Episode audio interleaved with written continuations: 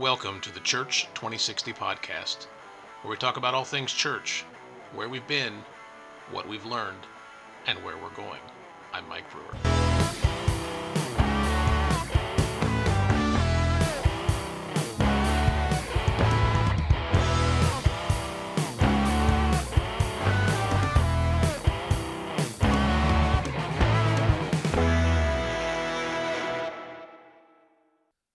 Friends, and welcome to the Church 2060 podcast. I am Mike Brewer. This is the pod of all things church, where we've been, what we've learned, and where we're going. This is episode number one, and thank you for listening. Guys, the number one question I've gotten since I released the trailer for the Church 2060 podcast is Mike, why did you choose the title Church 2060? What does it mean? Where are you going with this podcast? That you're not even sure that anybody will listen to? Well, I'm going to answer that question in today's episode of this podcast. And I want you to know exactly where I'm coming from and why, because I think it's important to the church. I think it's important to the mission that we're on that we have these discussions and talk about this and work our way forward from where we've been. So stick with me. We are going to answer that question today. But first, I want to tell you a little bit about myself my story, where I've been, and what's brought me to this point to where I feel like I need to start a podcast called the Church 2060 Podcast, a podcast about the church, past, present, and future. So let's travel back in time a little bit. And I'm going to go back to where I was about 12 years old.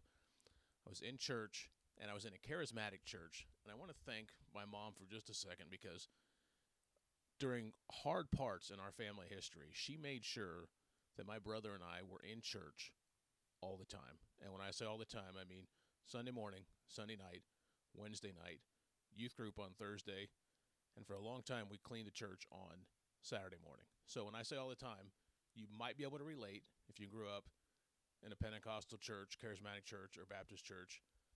That was the schedule. That's what we lived with, and we liked it that way. I was about 12 years old in this church, and it was a charismatic church. And in my mind, I didn't understand why it was so chaotic. Why in the world was there so much loud singing? Why in the world was there so many people speaking in tongues so loud? It almost seemed like there was a competition going on. If you've ever been in a dueling piano bar, that's what I felt like sometimes in this church because I would hear one person on one side as loud as they could, one person on another as loud as they could, and music as loud as we could, or someone preaching and I thought, what is going on? So that was a challenge for me.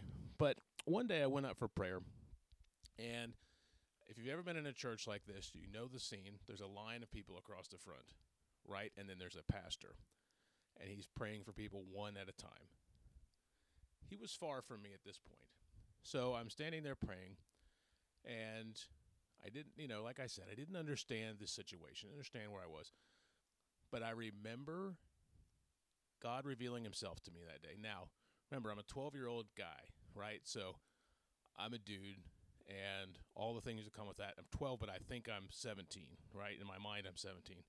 So, number one, it was a lot for me just to go up there. And number two, my reaction to God revealing himself to me was not becoming of a dude who thought he was older than he was. So I'm praying and I feel God reveal himself to me, and I started crying like a little kid. And I couldn't control it, but I felt God's presence, and I didn't care either. And I remember in the midst of what seemed like chaos to me, God saying, Listen, I know what's going on around you. Don't worry about that. I'm here. And I walked away from that moment realizing that all that other stuff didn't matter. What I didn't understand didn't matter, only God mattered. And I knew God was real, and I believed because God revealed himself to me. Now, it took a long time after that for me to get things like theology straight, to fully understand the gospel.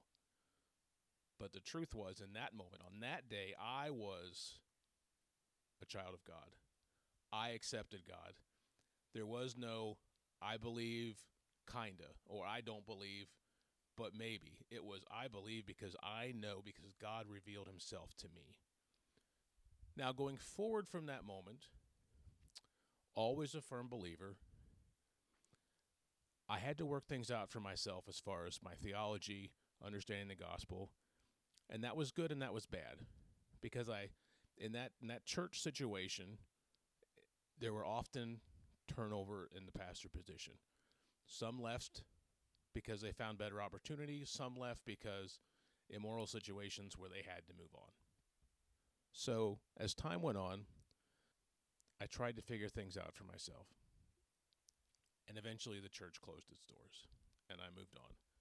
And I kind of walked away from church for a while too. I didn't really walk away from God, but I walked away from the church because that situation had been so rough that that church life, watching the church fold, seeing people upset, seeing tears from people who'd been hurt by pastors, it wasn't something I wanted to be involved with anymore.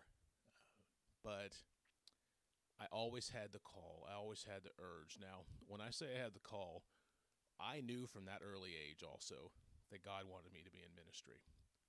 The problem was, I didn't know what that looked like. I certainly didn't want it to look like what I had seen already, because what I had seen already was high turnover, moral failings at the highest levels, and people hurt, and people not able to continue in their faith because of what a pastor had done to them. So there was this extreme unhealthy situation, and I didn't want any part of it. So going forward, I got married. My wife and I, I adopted her three children, and we went to some churches. And eventually, we found a church where we had good theology. We had a good understanding of what God wanted from us and what what uh, what grace was. And that was also the church where there was a visiting pastor one Sunday, and he said, "Hey, I'm planning a church in the area," and he, and he preached a sermon about how a church should be a lighthouse, not a country club. And that's really all I remember about the message. But I remember during that message, God spoke to me again, and God said, "Go talk to him and do what he tells you." And I did, and I had a very interesting encounter with this guy. Uh, he I walked up to him at this uh, table where he had all his church planting info set up, introduced myself, and I said, Hey, I want to help out any way I can. Just let me know. And he pulled out this card. And on the card, it said there's three ways to help. You can partner with us in prayer. You can give us time as a volunteer. And you can partner with us financially.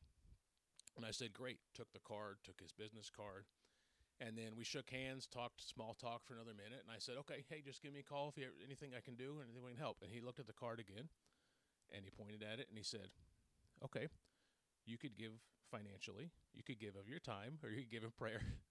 and I felt so awkward, and I laugh about that still to this day. And I believe that was 2008 when I met him. So um, I went on to help him plant, and uh, that was the church I helped plant as a volunteer.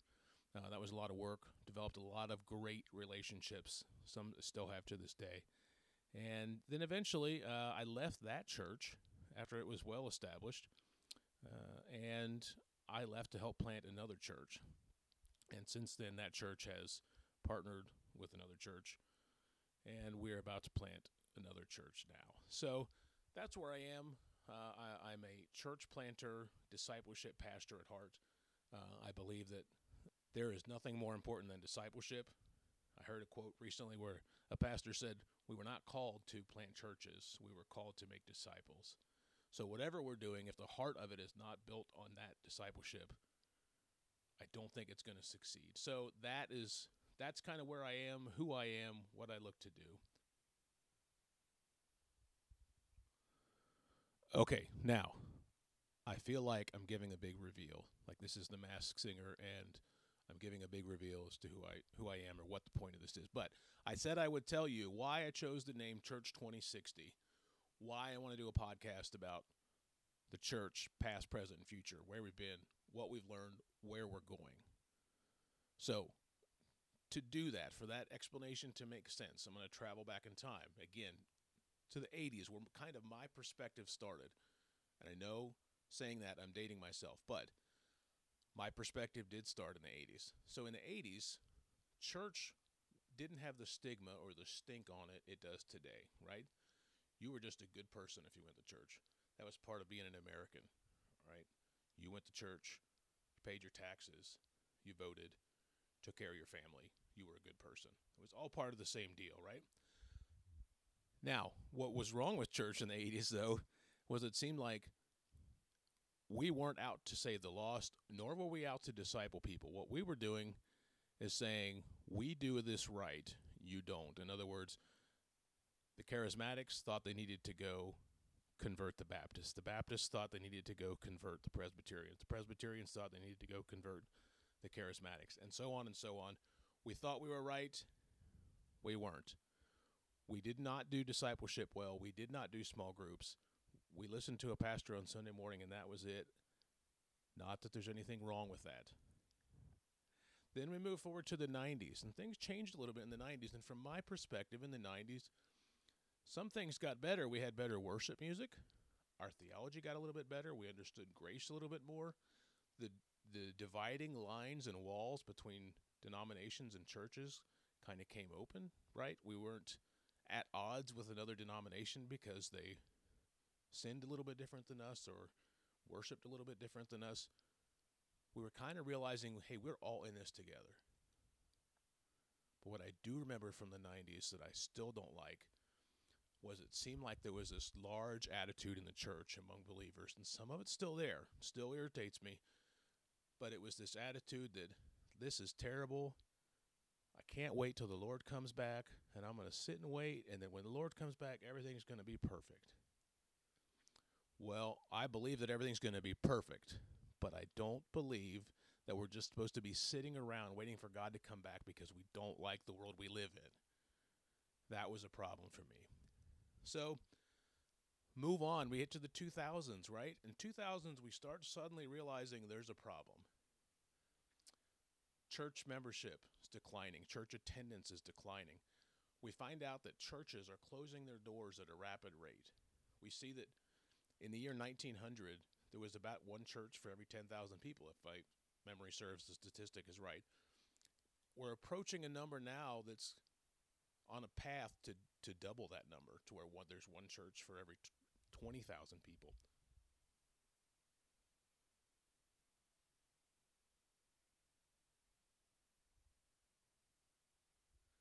Then we start to see the small group movement really take hold. Also, we start to see the church planting movement really start to take hold. The era of the megachurch is big. We're seeing big churches out west. We're seeing large churches with superstar pastors. You know, the celebrity pastor that everyone wants to look like. They want the same hair, same skinny jeans, same glasses. You start to see this breakout of what seems to be good and healthy. And we hope at the time that the model's right and it's working. 2010s roll around, we start to see the model continue, right? We start we keep doing the same thing over and over again. But the problem is we're not getting the same result. The problem is things aren't getting better at all. In fact, 10 years ago, the statistic was that 3,500 churches a year were closing their doors forever. It's believed now that that number is closer to 6,000. I don't know what to do with that number, but it scares me to death. We also knew 10 years ago that 80% of churches were either in decline or plateaued. And guess what? That number hasn't changed either. So we know right now in this moment that what we're doing isn't necessarily working. What we're doing isn't even holding the line. See, people nowadays think that if you go to church twice a month, that's full time church attendance. In 1985, four times a month was full time church attendance. So amongst believers, we don't even have a full commitment. And that scares me. The fact that 80% of churches are either in plateaued or in decline, that scares me too. The fact that the church planting movement isn't working scares me too. So, again, why did you name your podcast the Church 2060 Podcast? I'm telling you right now. I remember the 80s. I was there. I remember the 90s. I was there. I know what's happening right now. I am here. And I'm in the midst of fighting the battle of trying to reverse the trend that we're doing, to reverse the trend that's happening where the church planting movement is failing, where churches are in decline, where we don't have a great setup for small groups, where people are not being discipled. That all bothers me, and that's why I'm in the thick of the fight myself right now. Now, 2060, I chose 2060 because that's a year. And in that year, it's about 40 years from right now. Actually, it's exactly 40 years from right now. I don't know why I said about. But at that time, in 40 years, I will be done. My days as a boots on the ground church planter will be over. My days as coaching anyone will probably be over. If I'm alive in 2060, I want to sit in my easy chair or wherever I am, taking it easy, feet up, probably because I won't be able to walk. I don't know.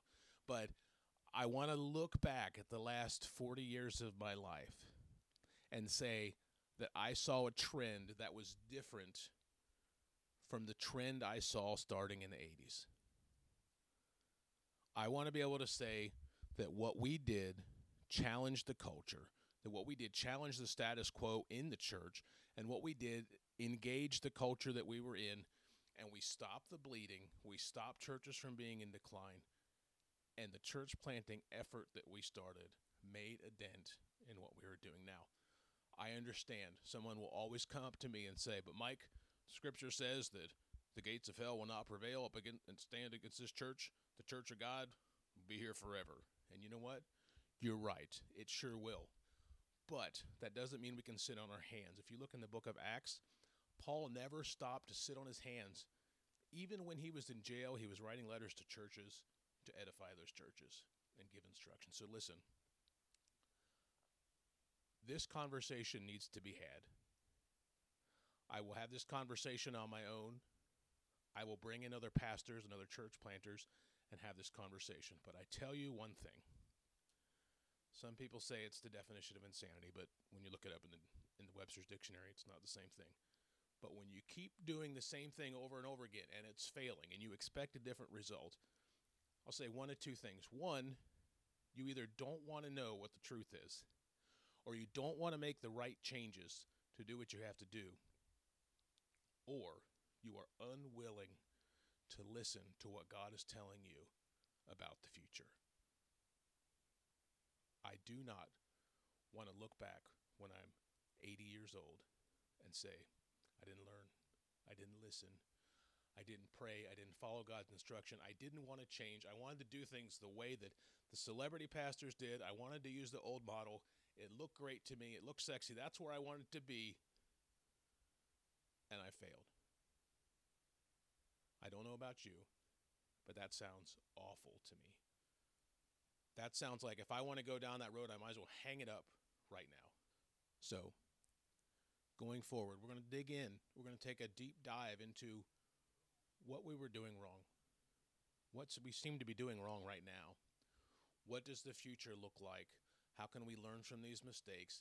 How can we submit ourselves as leaders in the church to God and follow His will for what's next. Friends, thank you for listening today. Thank you for listening to the Church 2060 podcast. I hope this made sense. And, folks, I will talk to you again very soon. Guys, this has been the Church 2060 podcast. Again, thank you so much for listening, especially if you've made it this far. It really does mean a lot to me. And look, I want you to know I'm a very happy and optimistic guy. Despite the tone and sometimes negative sound you can hear on this podcast, I want you to know I am optimistic about the future. And I want to hear from you. I don't want this to be a one way conversation. So if you have questions, comments, concerns, or just emotional outbursts about anything you've heard, I'm at Brewer Undone on Instagram, at Brewer Undone on Twitter, and I'm just good old fashioned.